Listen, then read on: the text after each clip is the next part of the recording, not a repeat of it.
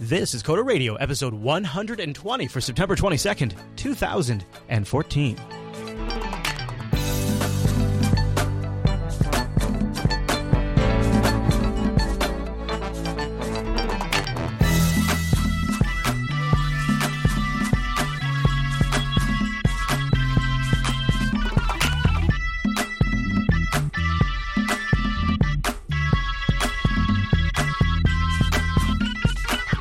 Everyone, and welcome to Coder Radio, Jupiter Broadcasting's weekly talk show taking a pragmatic look at the art and business of software development and related technologies. This episode is brought to you by our two fine sponsors, DigitalOcean and Linux Academy. I'll tell you more about those great sponsors as this here show goes on. My name is Chris, and joining us every single week is our excellent host, established on the East Coast, Mr. Michael Dominic. Hey there, Michael. Hello. Ah, you were teasing me. You were come on. You were playing with me because you did that on the pre-show, right? Tell Did me you like that? Tell me I you totally planned that. Did you totally plan that? A little bit, yeah. No, I'm writing didn't. out You're a. lying. am writing out a reply Yeah. to someone here. Good at the top of the show too. It sounds like the right time to do something like that. Why not? Just you know, it's related to this show. you know, as the show gets started, what I find to be really kind of clearing is just to get I get all my phone calls out of the way. I get all my emails done. If I got any text messages to send, I, I do those as we're starting the show. So that way, about a good thirty minutes into the show, I'm ready. I'm present. You know, that's my commitment to you. Well, that's, that's how I roll, right? Well, we have uh, too much show today. It's ridiculous. In fact, uh, I got a letter uh, from your buddy uh, Barack Obama. Uh, here it is, right here, and he says, uh, "Dear Michael Dominic, this is too much podcast for one show. Would you please consider sanctioning your podcast and making it two episodes?" And uh, I and I, Hello, everybody. Oh, jeez, hi. Uh, I said, no, get it out of here. Get it out of here. We are going to. We have a big show today, and uh, we have just some brief feedback. Normally, the Coder Radio Show. Uh, you know, I, I kept hearing Mike all all week long, like, oh, I'm I got I got it from a few people. Oh, I'm going to write in an email, and I'm going to tell those Coder Radio guys about privacy and how the how Mike is he's crazy. And I don't I, I don't think we got like hardly anything on that. But I got a lot of people tell me they were going to. And if those people had taken the time that they took to tell me they were going to email, and actually emailed, we would probably have a longer feedback segment. well, it, you know, it's my raw sexual magnetism that might be it. That that keep. They're afraid. They're intimidated. That's what keeps me here. I'll be honest. I, I, that's right, right? Hey, I'm no not hiding it. And that's what that's why I'm here. I show up every also, week. did you see this Samsung purple smartwatch? Uh, I'm- uh, what? Gear no, Oh, no, no. Uh, hold, yeah, hold on. hold on. What? yeah, I'm gonna link it in the uh, chat here. Okay. Bam. So it they is it. Okay, so they say it's wine red, but uh, kids, that color is purple. Hmm hold on. Color's been purple for a long time.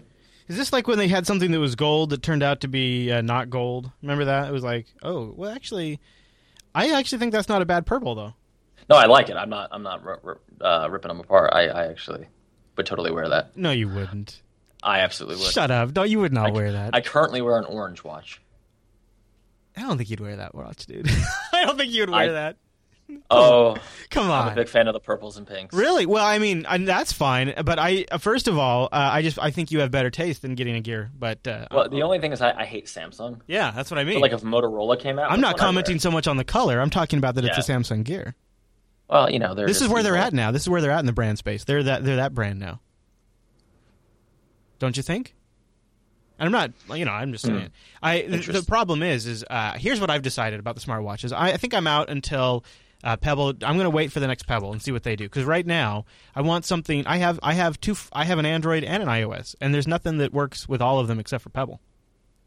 So I can be a patient man. You know, the thing is, like, I don't want more notifications. In No, fact, right, I would yeah. like Yeah. fewer of them. Right? Yeah. Yeah. I agree. So the idea of a smartwatch just uh, doesn't fly. No, it's kind of no. But let- let's help the children. All right, Chris. Chris writes in, not this Chris, different Chris, on the topic uh, of responding to PT Dave and how he's going to take on some tr- uh, classes for students and teaching them how to develop. Uh, in response to PT Dave's email from last episode, I think that as long as he stays in the industry to some degree and continues his getting his curriculum up to date, he'll be all set. I'm a senior in high school, and the biggest problem I've had with my IT related class is that my teachers are otherwise excellent, but they aren't in tune with the advancements of technology. Yeah, I bet that's not too uncommon. Uh, he goes on to say that as a result, we're learning incredibly outdated things like web design with frames, Flash, and even Microsoft Front Page.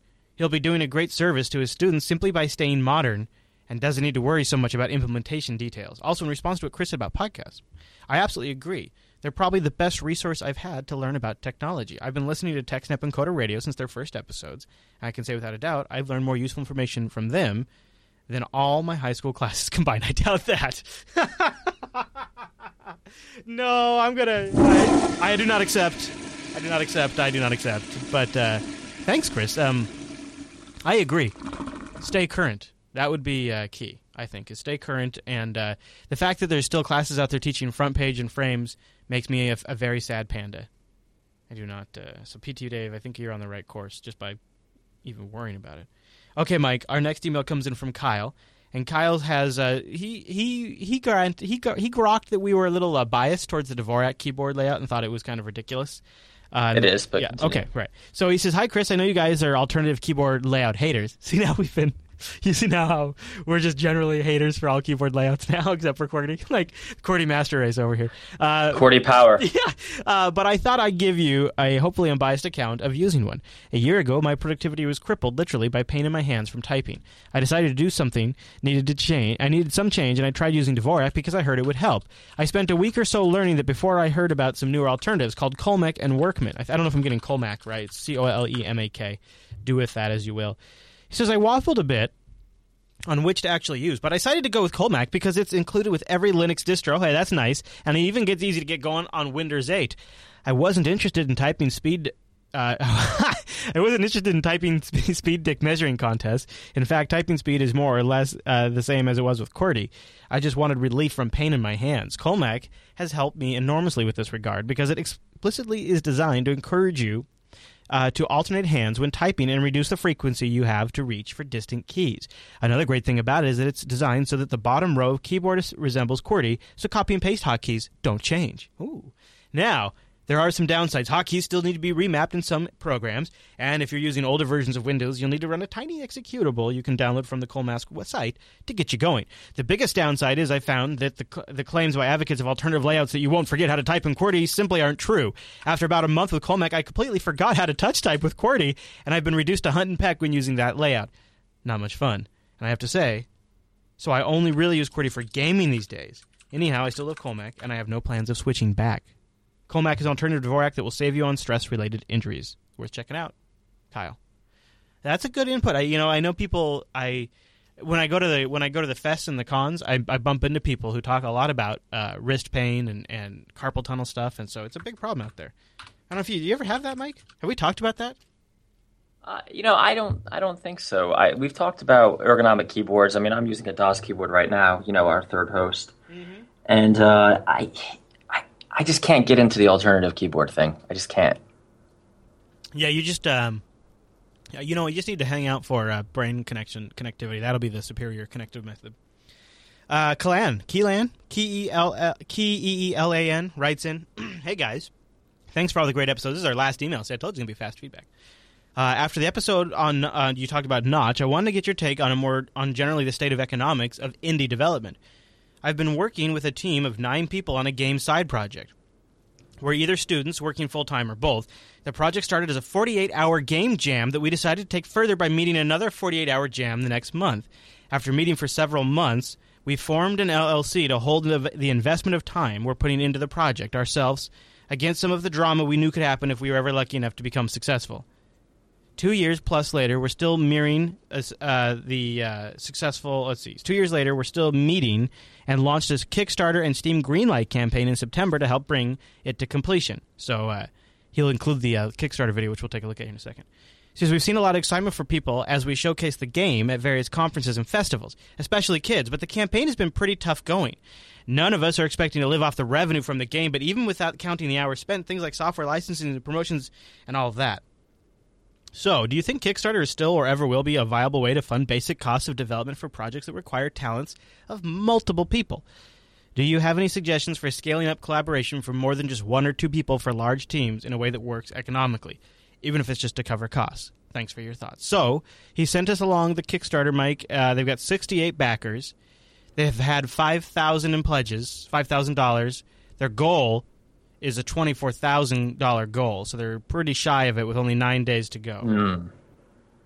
Uh, do you want to see a little bit of the video? Here, I'll play a little bit. Let's see the video. Play it up. All right, all right. Here we go. This is exciting. Um, this is. Uh, we'll have this link to the show notes too.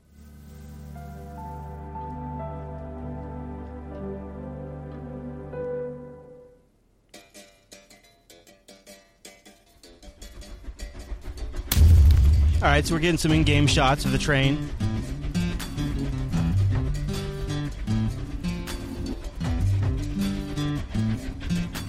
Tumbleweed Express, the fastest gun in the West. So it's uh, it looks like it's uh, it's got a train. There's ships flying with uh, laser guns, and the uh, train itself has laser cannons. So that's pretty cool. It's a uh, Unity powered game that'll be available for Mac, uh, Linux, and Windows. And uh, so he's wondering if do we think that uh, Kickstarter is a viable funding platform for independent developers? And I might even add the caveat, maybe not well known independent developers. Uh, Mike, have you ever thought about doing a Kickstarter for a project of yours? Did you opt out for any particular reason? What do you think about the whole topic?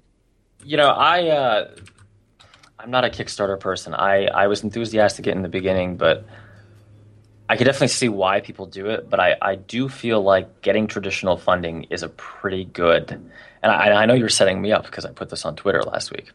Is a is a pretty good, um, shall we say, sniff test for a project. now, games are kind of a different, in my mind, a different uh, different thing, especially small indie games like this.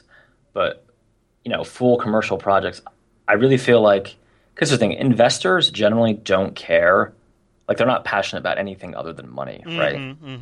So you know what they're good at? Seeing if things are going to make money. If you can't convince at least one investor to invest something in your project, I don't know that it's okay to. Um, I don't think it's appropriate that Kickstarter exists in a lot of ways. But how honest with you. how could how could a couple of guys, you know, um, how could a group, maybe a team, how could you know, maybe you got five people of various backgrounds and skill sets. How could they like, realistically go out and find an investor? I mean, this is like their Well, that's- opportunity to that's- take their case to the people. That's been a challenge for for hundreds of years, right? Um, you know, how did Bill Gates find an investor for Microsoft? I mean, it, it's not His dad friends and family, right? not yeah, know. not that rich. I mean, initially, I don't know. you know, yeah, you you got to Yeah. be you got to yeah. You're right. You, I guess that's the hard part. Here, let's here. They they came up on the video now. They now the now the music is done and the guys are back. Let's hear a little bit what they have to say and maybe we can uh, get some we can garner I'm some the insights. Designer for the Druidra Ballers. What you just saw was some of the latest footage from Tumbleweed Express, a game that our team of committed independent developers have been passionately working on for the last three years. The project was first prototyped in November of 2011 as the result of Game Jam, which is a 48 hour marathon session of iterative design and rapid prototyping around a particular theme. In our case, train combat. Our goals for this project are to produce a game that will be enjoyed by enthusiasts of trains and steampunk, as well as fans of tower defense and rail shooters. I, I like the idea of train combat. That seems that's an untapped market. I think. Uh, I mean, I wish best of luck to him, but I, I also I don't see the problem I have with Kickstarter is that it's a popularity contest, and if you don't have Right. if you don't have an it- it's it's one of these weird things because if you actually had a following large enough to maybe rally around a Kickstarter campaign, you almost also wouldn't need Kickstarter. But then there's the other side of things like why, you know, why is it um you know, why is it necessarily fair that Kickstarter is designed basically on who can market and who can have the biggest following, who can have the best marketing campaign? How many how many Kickstarter projects have gone under, right? Where folks just, you know, ran out of money because they were too naive to have a proper business plan. Which is, again, I know I'm going to get a lot of hate mail for this, but that's part of what a traditional investor would do for you, right? They would sit down with you and say, actually, you know, a million dollars isn't going to do it. You need like 10 million. Right? There's a bit of a vetting there, isn't there? Right. There's a bit of a, a sanity test for profit margins and for what if something goes wrong. That just that does not scale to the demand, right? That's Like, and I, I love the types of people who do Kickstarters, right? They're artists, they're creative people, you know. But the problem is, and again, Linux fanboys hate me. You kind of need a Jobs and a Woz, right? You need a business guy and a, and a technical or creative guy. Hmm. I yeah, I think I think which or or you have to have something that is so appealable to the general public that it's a slam dunk. Something that, that people will tell other people that can I don't want to use the word viral, but that can that can pick up a lot of self self momentum uh, in the marketing. And and that is a very rare thing because it really needs to be something that addresses a market need that is something that a lot of people have acknowledged as a market need. I'm not trying to say that a train combat game isn't isn't that, but it's probably just not that appealing to that mass uh, mass market. Um, and I think maybe if you look back at uh, a previous interview where we talked about shipping a more minimum viable product, maybe you could scale it back and get it to something that could generate a little bit of revenue on Steam that could then justify in- investing further into it. And then also gives you the opportunity if it just doesn't do well, maybe you, the market has spoken. Um, and, you know, one thing I would say is like people say, "Oh, well, you know, then they can't afford to quit their day job and, and you know start a business or start their project."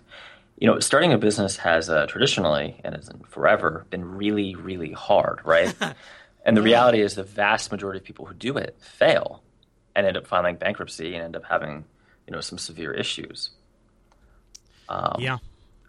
Yeah. You know, I'm not sure that we should be. The other side of the thing is, I, I definitely see a lot on Twitter, a lot on Facebook. Folks who contribute to Kickstarters feel like they're investors. No, you're you're donating to someone, right? I mean, in reality, you're a donator. And if that person doesn't follow through, or you bought into some hype, or they change their mind, for whatever reason, maybe it's too hard. Mm-hmm. Uh, you are not really entitled to your money back. I, there, I, you know, I'm sure you've seen these, Chris. People oh, raging yeah. that they should get a refund. I've even struggled with feeling that way sometimes. Right. Well, you're not entitled to it. Right. Like yeah. legally, you're just not. Right. So, you know, I, I think that, you know, know. Many of you will know this. The United States has laws about who can be an investor, generally speaking, right? to protect people who might not be able to afford it. And in my mind, Kickstarter breaks down that barrier, which in most cases I'm all down for breaking down barriers. But I'm seeing way too many like people who you know invest a thousand dollars that they don't really have, right? Mm, mm-hmm, mm-hmm. that kind of thing. It, it's just not. Yeah. Uh, you know? I, I think part of it is sort of a change in perception, and then you know people commit to a lot in their campaign, and a lot of times people have a hard. Well, it's also taking the risk, right? If, if you're so confident in your project, if you're so confident in your business, why don't you take the risk? Why don't you let your family take the risk of going bankrupt and not ask for other people's money, or get an investor? And if your if your project's so good, a traditional investor should jump, right? Maybe get 20, 30 percent of that. I mean, that seems like the more traditional. The more traditional approach would be you assume all of the risk up front, you carry that burden to make it a provable product, something that people are interested in, and then it becomes an enticing product for somebody to want to invest in because you've already demonstrated it can have some success. So, yeah, I think that's the better model. Yeah. I'm- all right. Well, uh, I'll tell you about a great model. That's DigitalOcean, our first sponsor on the Coder Radio program, DigitalOcean.com. Let me tell you a little bit about why DigitalOcean rocks so exceptionally hard. I They've made my life straight up 100% easier. I used to do server deployments for a living, and now uh, now that DigitalOcean is here, this is the way I do all of my server deployments from now on. It's not even like there's not even a second thought, and I'll tell you why.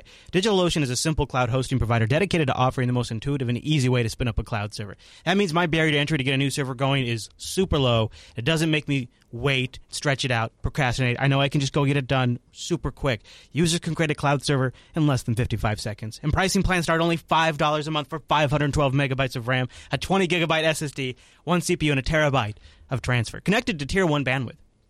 DigitalOcean has data centers all over the world New York, San Francisco, Singapore, Amsterdam, and London. I've got a couple in New York and a couple in San Francisco now. I'm I'm like I'm all up in it in, dro- in droplets, you guys. And I'm thinking about going to London just that way I have some geographical diversity. It's pretty awesome. That new London data center is rocking too. Incredible spin up times, private networking. CoreOS is deployed in many of these regions. Such a great time to try it out too. And if you use our promo code, you get ten dollar credit, which means you can try out DigitalOcean two months for absolutely free when you use our promo code Coder September. All one word, lowercase, Coder September when you check out. You'll get the $10 credit. That'll give you ample opportunity to play with the DigitalOcean dashboard. It's amazing. They have an intuitive control panel which power users can replicate on a larger scale with their straightforward API. And I've been told it's a damn fine API too. This is so much. It's so impressive to see all of this come together. KVM, SSDs, tier 1 bandwidth, an amazing dashboard, a great company and people behind it.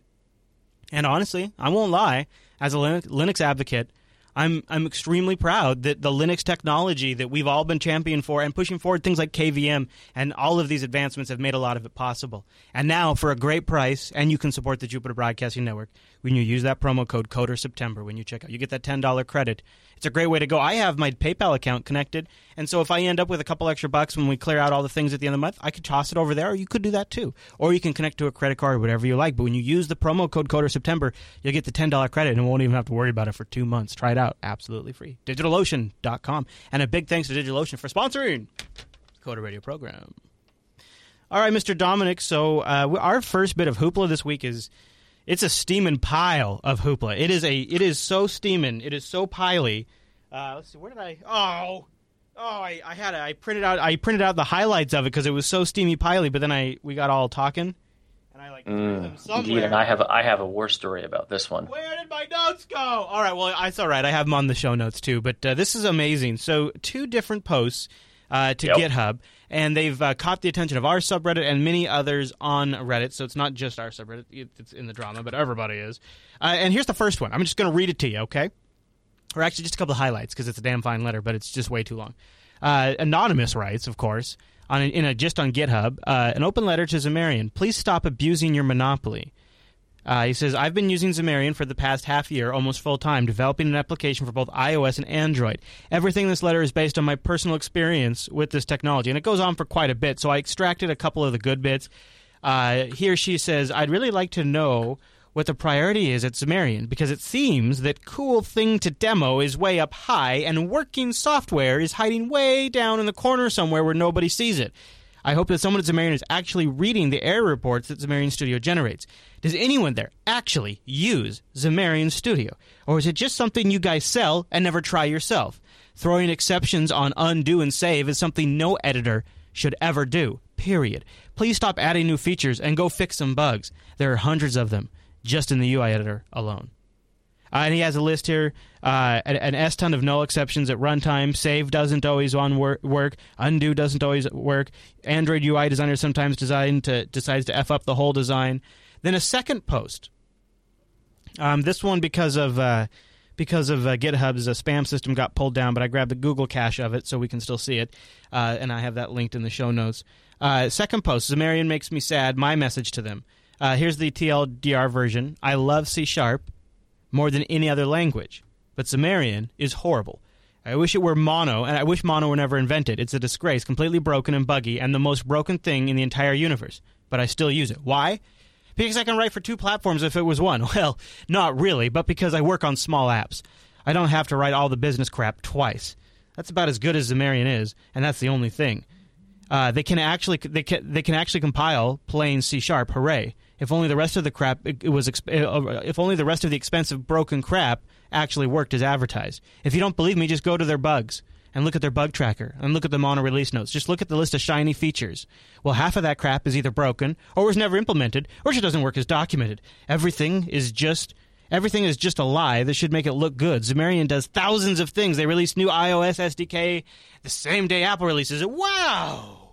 If only they waited a year and released a working version instead.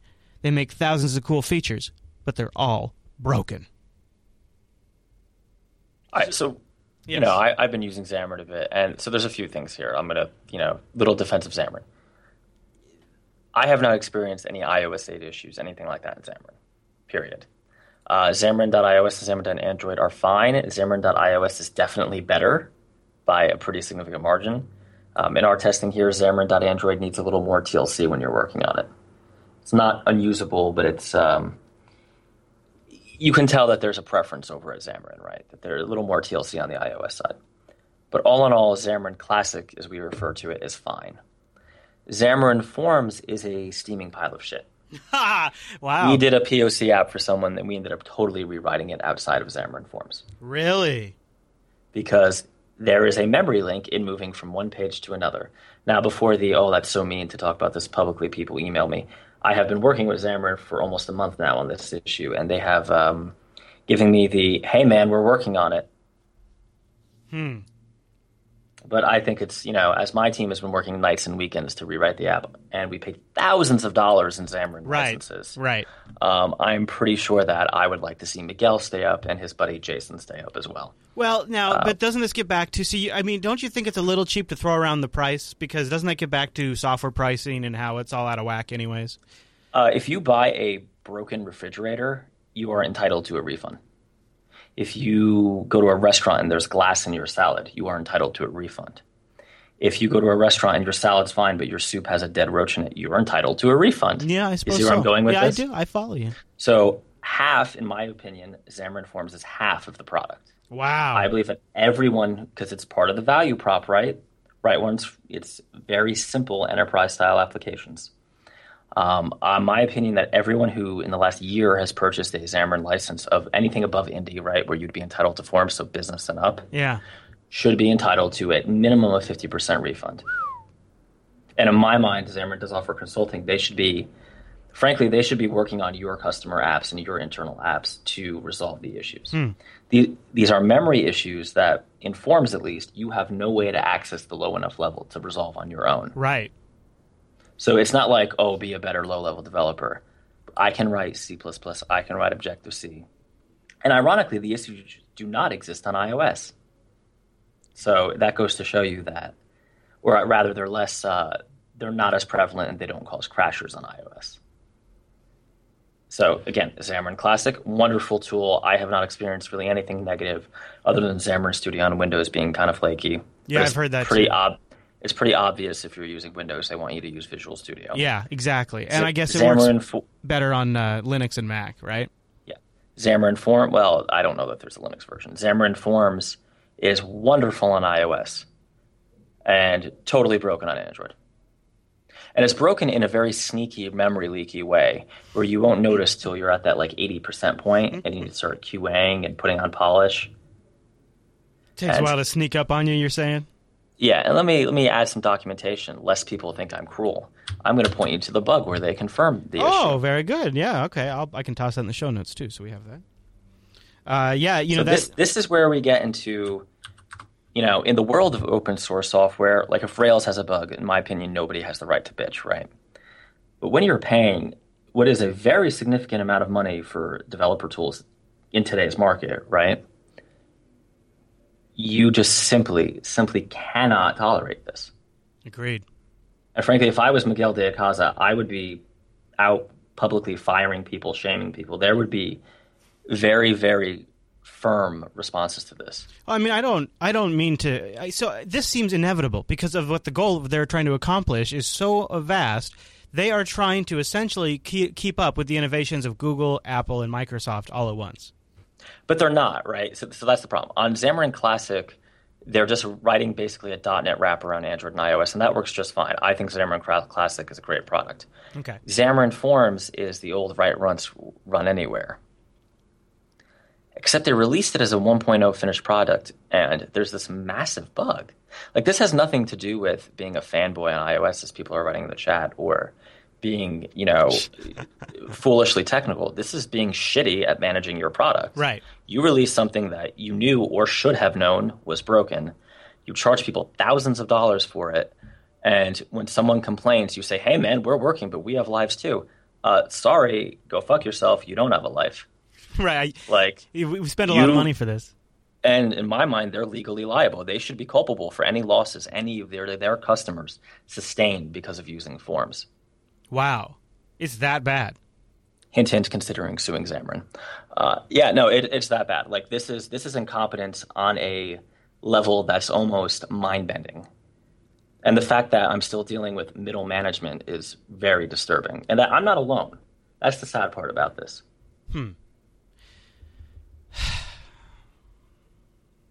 So, I mean, I, I was wondering if maybe we'd read through these reviews, and because to be honest, when I read these, these people sound like they're being emotional and reactionary. Um, I mean, everything has problems, but it sounds like the problems are severe enough that it, it causes uh, you not to be able to deliver the product you've been able to pr- you promised the customer. Well, the problems are you were sold something, and as part of the price, you're getting Xamarin Forms, right? I have not experienced the problems that these people say they're experiencing with Xamarin.iOS and Xamarin.android. But the problem is you were sold half of a product, half of it does not work. Hmm. And that this is, think about this. If Microsoft released Microsoft Office and Excel simply did not work, heads would roll. End of discussion, right? You know, the Xamarin guys love .NET so much. I'd like to see what Satya Nadella would do to the guy who said Excel was ready to ship and it was totally broken. Yeah, you wonder too uh, how uh, how some of these platform owners feel about Xamarin or Xamarin screwing the pooch like this. Like it doesn't make doesn't Well, make the applications I, on I- the, you know I've heard I've heard the Xamarin team running about and going on all these iOS podcasts and talking about how wonderful it is. They're not so quick to go and talk about Forms though, or to go and talk about Android. It's uh, it's really interesting. It's almost like selective marketing. So it really But is. you're selling you're se- Right. you're selling forms as Yeah. though it were finished. yeah, it Because really why? is though. Android comes around, second. If you turn around and said forms wasn't finished at this point, you would be legally culpable and people would be entitled to refund and damages. Right, right. That's what this is all about. Uh, Android second, iOS first, and then they they Well, they called Android, it. Xamarin, Xamarin.android works. Xamarin Forms does not work on Android. And you could say, oh, well, just don't use Xamarin Forms Pages navigation system. That's the whole point, right? I mean, if you're going to use Xamarin Forms and rewrite native pages, then you might as well just write regular Xamarin or write two native apps at that point. Hmm, that's a good point. I mean, seriously, at that point, it, it would turn out better, and you'd have more low level controls, and you'd have more troubleshooting capabilities. And really, do you want to be And tied what's to? really ironic is, is if you go into this bug tracker, not ironic, but really indicative of how they think. And, oh, Android's next on the hit list. I'm sorry, is there one of you? right. Or and and you know we have the full tool chain here. So we're getting all these great updates for ios 8 mm-hmm. yeah xamarin forms and android is broken. In my mind if you have a broken product out there that's a showstopper. Guess what? Maybe you don't get the day one marketing ios 8 release. You fix the product you already sold to your customers. Right. Exactly. That's it. Yeah. you don't worry about you know the new page detail view for the iphone 6 plus the new extension stuff in ios 8 Gotta have you, you do right by your existing customers uh-huh. And frankly you should compensate them for their time and their losses Yeah, uh, I think it. I you know I think the problem is is they are extremely limited in resources, and it simply comes down to the fact that they're making their money because of iOS. no their problem is is that their their, their management is cowardly that's their problem Well, maybe so. I think maybe that's very true because of the reasons I just said. But I think that's probably what it, that's. right because here, here here's the defense right well, we're doing some very hard stuff great then do it if you and if, if being hard is your excuse for shipping a bad product do it as open source don't charge for it and uh, great right Yeah, right. if you're charging, this is a commercial product, that's not an excuse. Because you're not charging five bucks a month. You're charging thousands of dollars per person per seat, per platform, actually. Mike's ready for a lemon law for Xamarin. All right. Well, I Oh, got no, I'm, I'm ready for no. I'm ready for some accountability. Instead of going on, I, Miguel de Icaza, you want to come on next week? Instead of going on all the iOS podcasts talking about how excited you are about iOS 8 and about the new iPhones, why don't you talk about how you screwed about 30% of your customers? I would love it if you wanted to come on. That'd be great. And we we could have a nice chat. I think the the the question would really be is I don't think that's going to fit into the marketing message very much. So I wouldn't be too surprised if that didn't happen. Not exactly the message they want to put out right now.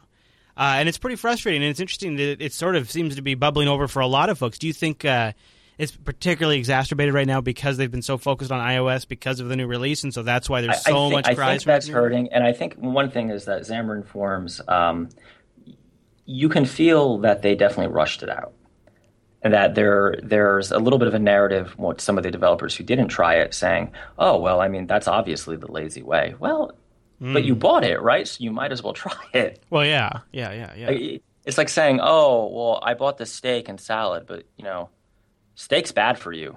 Right? You sh- shouldn't eat steak. well, what seems So eat the salad, and then you won't have any problems. What seems interesting to me that I'm noticing is um, there there seems to be a lot of like uh, problems that would be pretty obvious with some basic QA too. Right. So how how can you not go four views into an Android app and see it crash? Like how the hell does even the most incompetent college aged QA person not catch that? Which just implies a total, you know, secondary priority status. It implies that no one looked. Yeah. It's it, it, it is the simplest thing. I bet you we could have give, given Dylan the QA job and he would have done a better job. Probably. He's good at finding those bugs. We're like, hey, closed. Surprisingly good those kids are finding bugs like that. Ooh, I'm all riled up. Chris. Yeah, it's all right. Oh, by the way, Linux sucks. oh my goodness. All right, let's take a minute and uh, we're going to refresh. Uh, here's what I want to do. I want to I want to talk about how right I am about everything, and about how everything we just talked about is completely backed up by facts and data that I want to get to in the next segment. but before we do that, uh, I was kind of exaggerating there. But I do want to mention Linux Academy. Go over to linuxacademy.com/coders where they've got a whole bunch of new stuff. I was just thinking today, if I was somebody who got thrown into a project where all of a sudden I needed to maintain a lamp stack, and it wasn't my strength. Like I've been a, like not a Linux person for a while. You know, maybe I've been checked out. Don't really never had any interest in figuring it out. And all of a sudden, I'm thrust in a position where I need to be responsible for this. Linux Academy. That's where I would go. I would just get started right over at linuxacademy.com, and now's never been a better time. Go to linuxacademy.com slash coders with that S, so that way Coder Radio gets credit. And I got an email from Anthony. He's the guy that runs Linux Academy over there. Mike, I got to tell you about some of these improvements they're rolling out. And this is why it's great that they have a subscription model because you get all the stuff I'm about to tell you as just part of your Linux Academy subscription. No rate increase or anything like that. And when you go to linuxacademy.com slash coders, you're going to get a great deal. So here's what they just added. He says, check this out. Our lab platform now allows users to have four running Linux servers at one time. You can have any distribution you would like from the list. The, they have seven plus Linux distributions, and then their courseware will adjust to those distributions, which is awesome, as well as two public host names for each server. You can even assign each server a role. It lets you say you want to be a, da- a database server. One server could be a DNS server. You can label those roles in the interface so you remember what they are. Uh, learning plans are now uh, rolled out. Learning plans allow users to select their daily availability. So you can say, I've got this much time to commit to Linux Academy tonight or this morning or whenever it fits into your routine. And they will automatically generate a study plan based on your availability. Learning plans will give you the lessons, quizzes, and labs that are due on each day, as well as even send you an email reminder that you have items due on that day. Based on your availability, will then give you a projected completion date of the course with extra time included for studying. They're also going to roll out some new available courses they have been they've been working on for a while now, like uh, Chef Fundamentals, CentOS 7 Enterprise, as well as Apache Tomcat deploy and manage OpenStack on Ubuntu, and uh, they've also had some new live stream content. You can ask the instructors questions. It's so awesome. 14 upcoming courses for the remainder of the year, and he'll, he'll probably give me the 411 as those get closer. So go over to linuxacademy.com slash coders. They have a bunch of great AWS courses as well with scenario-based training. So you have you've, got, you've gone through actual deployments where they're spinning up virtual systems on the back end on AWS for you and getting the whole experience. So you've done it in, a, in an actual real environment. LinuxAcademy.com slash coders. Go check them out. Never been a better time to get your skills up to the next level. Maybe help get yourself over a hump if you're stuck somewhere, or just tease your mind and see what interests you, what's coming up out there in the big brave world, what you want to test, what you want to go into, what you want to expand into. There's always all kinds of things you can do it. LinuxAcademy.com slash coders. And a big thanks to Linux Academy for sponsoring the Coder Radio program. Okay, Mike. So here's the hard numbers. Uh, this weekend, over the weekend, Apple sold more iPhones than Roku has ever sold devices, period. Apple announces a record 10 million iPhone 6s and 6 Pluses over the weekend. It's a record. For comparison, Apple sold 9 million iPhone 5s and 5Cs last year. This means the iPhone 6 and 6 Plus set a new record by over a million units. What's crazy about that is they were shut down in China, where they would have projected to sell even another million a day had they been open in China. So that could have been even a higher number if they hadn't had the delay in China, which is absolutely amazing. Sprint said has been one of the first carriers, as well as other AT and T. As I don't know, I, I don't know if we've heard from Verizon, but Sprint and AT and T said the iPhone 6 debut was the most successful iPhone launch yet. Sprint CEO tweeted and said that they were extremely pleased at the debut and it marked the most successful launch in Sprint's history. So, uh, 10 million iPhone 6s. iOS 8 rolled out on Wednesday. iOS 8 adoption has been lagging behind compared to iOS 7, which was a huge update, if you remember. Everybody wanted to jump on it right away. 30% of iOS users have switched over to iOS 8 already, not counting the new iPhones. And the iPhone 6 standard screen size seems to be the most popular on web analytics. So, in one weekend, we have now got more iOS devices running the same version of an operating system than probably all Android devices out there. There's, you know, my I look at the iOS ecosystem from a standpoint of somebody who wants to make money selling an application, and you've got to be kidding me. I, of course, Xamarin's focusing on on iOS. Look at this. Look at this powerhouse, and it's a single phone vendor. So you focus on making a great experience on that single phone vendor's operating system, and you get the iPad, you get the iPhone, you get millions of devices, and you get some of the people ha- who are willing to, on average, spend more money in the App Store than in other app stores. You bring all those things together, it doesn't surprise me at all that a company like Xamarin, who's trying to accomplish too much, is eventually going to have to cut corners somewhere, so they focus on iOS. It seems obvious. Well, a couple of things, right? So certainly getting you know that many people on the same OS version that quickly is an amazing feat, and uh, Google, I still think it's time to take a little more control over your platform there, right? Android One. Um, uh, isn't that gone? No, Android One will happen. It's happening. It's, Uh, it's happening. I, I thought I thought it was. You're gone, thinking of. Android Silver. Oh, Silver is gone. Yeah, That's Silver's Silver's gone. I mean, the fact that iOS 6, 8 did well and iOS 6 is doing very well doesn't excuse Xamarin from any kind of, you know, selling a broken product No. I, I it doesn't it doesn't excuse it, but I think it explains that you know they look at their priorities, and I just the the, the I, I look at it almost like the old game consoles. Uh, like iOS is like the Nintendo powerhouse. Yeah, but like- this is what always happens, right? They get a big spike and it levels back out. No, it doesn't. The iPhone has been the number one selling phone for like for every year since it since like smartphones were a thing. Like I looked back, I went back right, as far as two individual phones, but Yeah, but platform, dude, right? So but Android yeah, yeah. iOS. All right. So, uh, so in, like 2011, Samsung sells 40 million uh, Galaxies. That's a lot of Galaxies, right? Apple sold 140 million iPhones, right? I mean, it's still a huge scale. Yes, in total, unquestionably, Android is larger, but it doesn't seem to be materializing to developer priorities. It does not, right? That is not, for some reason, that is not translating to developer priority at all. And you are seeing it now, even at the fundamental tool level. It's not just like when Flappy Bird or Instagram comes over anymore, but it's the fundamental tool level.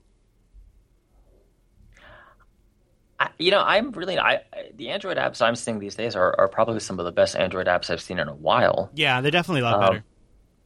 I mean, the certainly the reality, and I don't think it has anything to do with market share of Apple customers being on the average, right? Let's not start a flame war.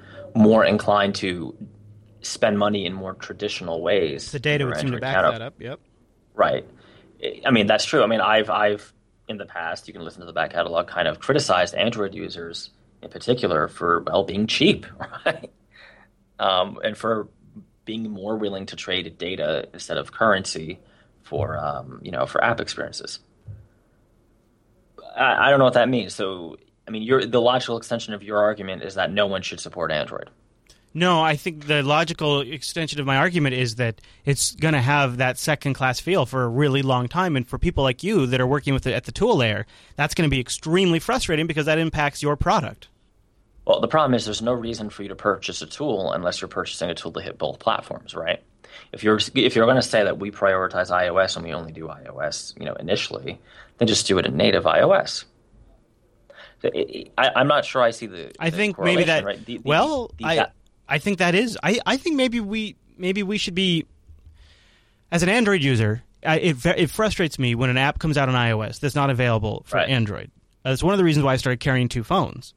But at the same time, if I want indie development to be successful, and I don't want every single indie developer to be bought up by a larger corporation and then stamped out into some molded product, then I have to understand that these people have to make money, and in order to make money, they have to sell a really good product. Our emailer, where we where he's trying to get a Kickstarter, he's he's. I mean, part of his problem is likely that he's using Unity and is unable to achieve the level of graphics that we would like to see maybe from like something from the Unreal Engine or something like that.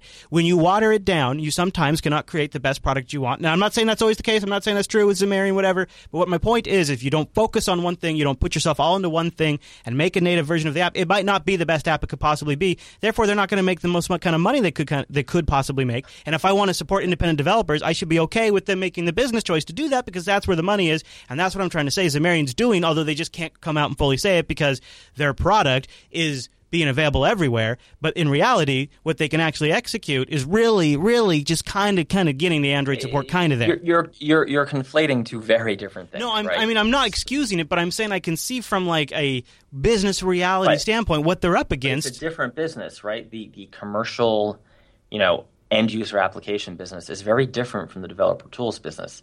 It's like uh, going back to my fridge analogy. Selling me a fridge is different than selling the guy who makes fridges, you know, some sort of Freon engine to run the fridge. I forgive my ignorance on refrigerators. no, I follow you though. Right. I mean, you have a. Resp- I would say if you're in the tools business, you have a higher responsibility right, than yeah. if you're in the end user business. Yeah, yeah. Um, I mean, for instance, let's take a case study, right? Overcast by Marco Arment. Great podcast catcher, great podcast app. Only available on iOS. Is that wrong? Absolutely not. Now, if he claimed Android support and the Android support was really, really crappy, but let's say he did something, oh, I don't know, like use screenshots from the iOS version and reviews from the iOS version to fake out Right. how well, in quotes, it runs on the Android version, then yeah, that's a problem, right? Like you, Yeah, yeah. Yeah, yeah, I see what you're saying exactly. Because it is a tool, because it's at that layer, they actually have, have more responsibility. If anything, they should they should narrow their fo- their focus, their their their reach, and just make what they do deliver work really well. And maybe not always have the latest, best new platform features, but the ones they do decide to ship, you know, work. Right, and I think that's one of the issues over at Xamarin is that they're so eager to tick off the box, but they, uh, you know, I, would rather honestly, I'd rather wait a couple months for new features. Boy, that feels like a like a top down culture thing. Oh, oh, hmm, hmm, hmm. Well, Mr. Dominick, anything else we feel like covering this week? No, I'm going to go make some chamomile tea and I'm going to call California and yell at them some more. All right. If you'd like to give us any of your feedback, go over to jupiterbroadcasting.com, click the contact link, choose Coder Radio from the dropdown, or go to Also, don't forget to join us live. You can hang on our chat room, give us your thoughts as we go, heckle Mr. Dominick or myself. That seems to be a, a fun pastime in the chat room. You can also title us, bang suggestion away. Chat room, this is your last chance to get your title suggestions in. And join us live over at jblive.tv. We do this show noon Pacific, which is 3 p.m. Eastern. jblive.info for the audio version. All right, everyone. Thank. Oh, um, Mr. Dominick, is there anything you want to plug before we go, like a Twitter page or a, a website you want people to go to? I should... No, no. I, I, you know, I just want to plug LegalZoom.com. okay. All right, everyone. Thanks so much for tuning this week's episode of Coder Radio. We'll see you right back here next week.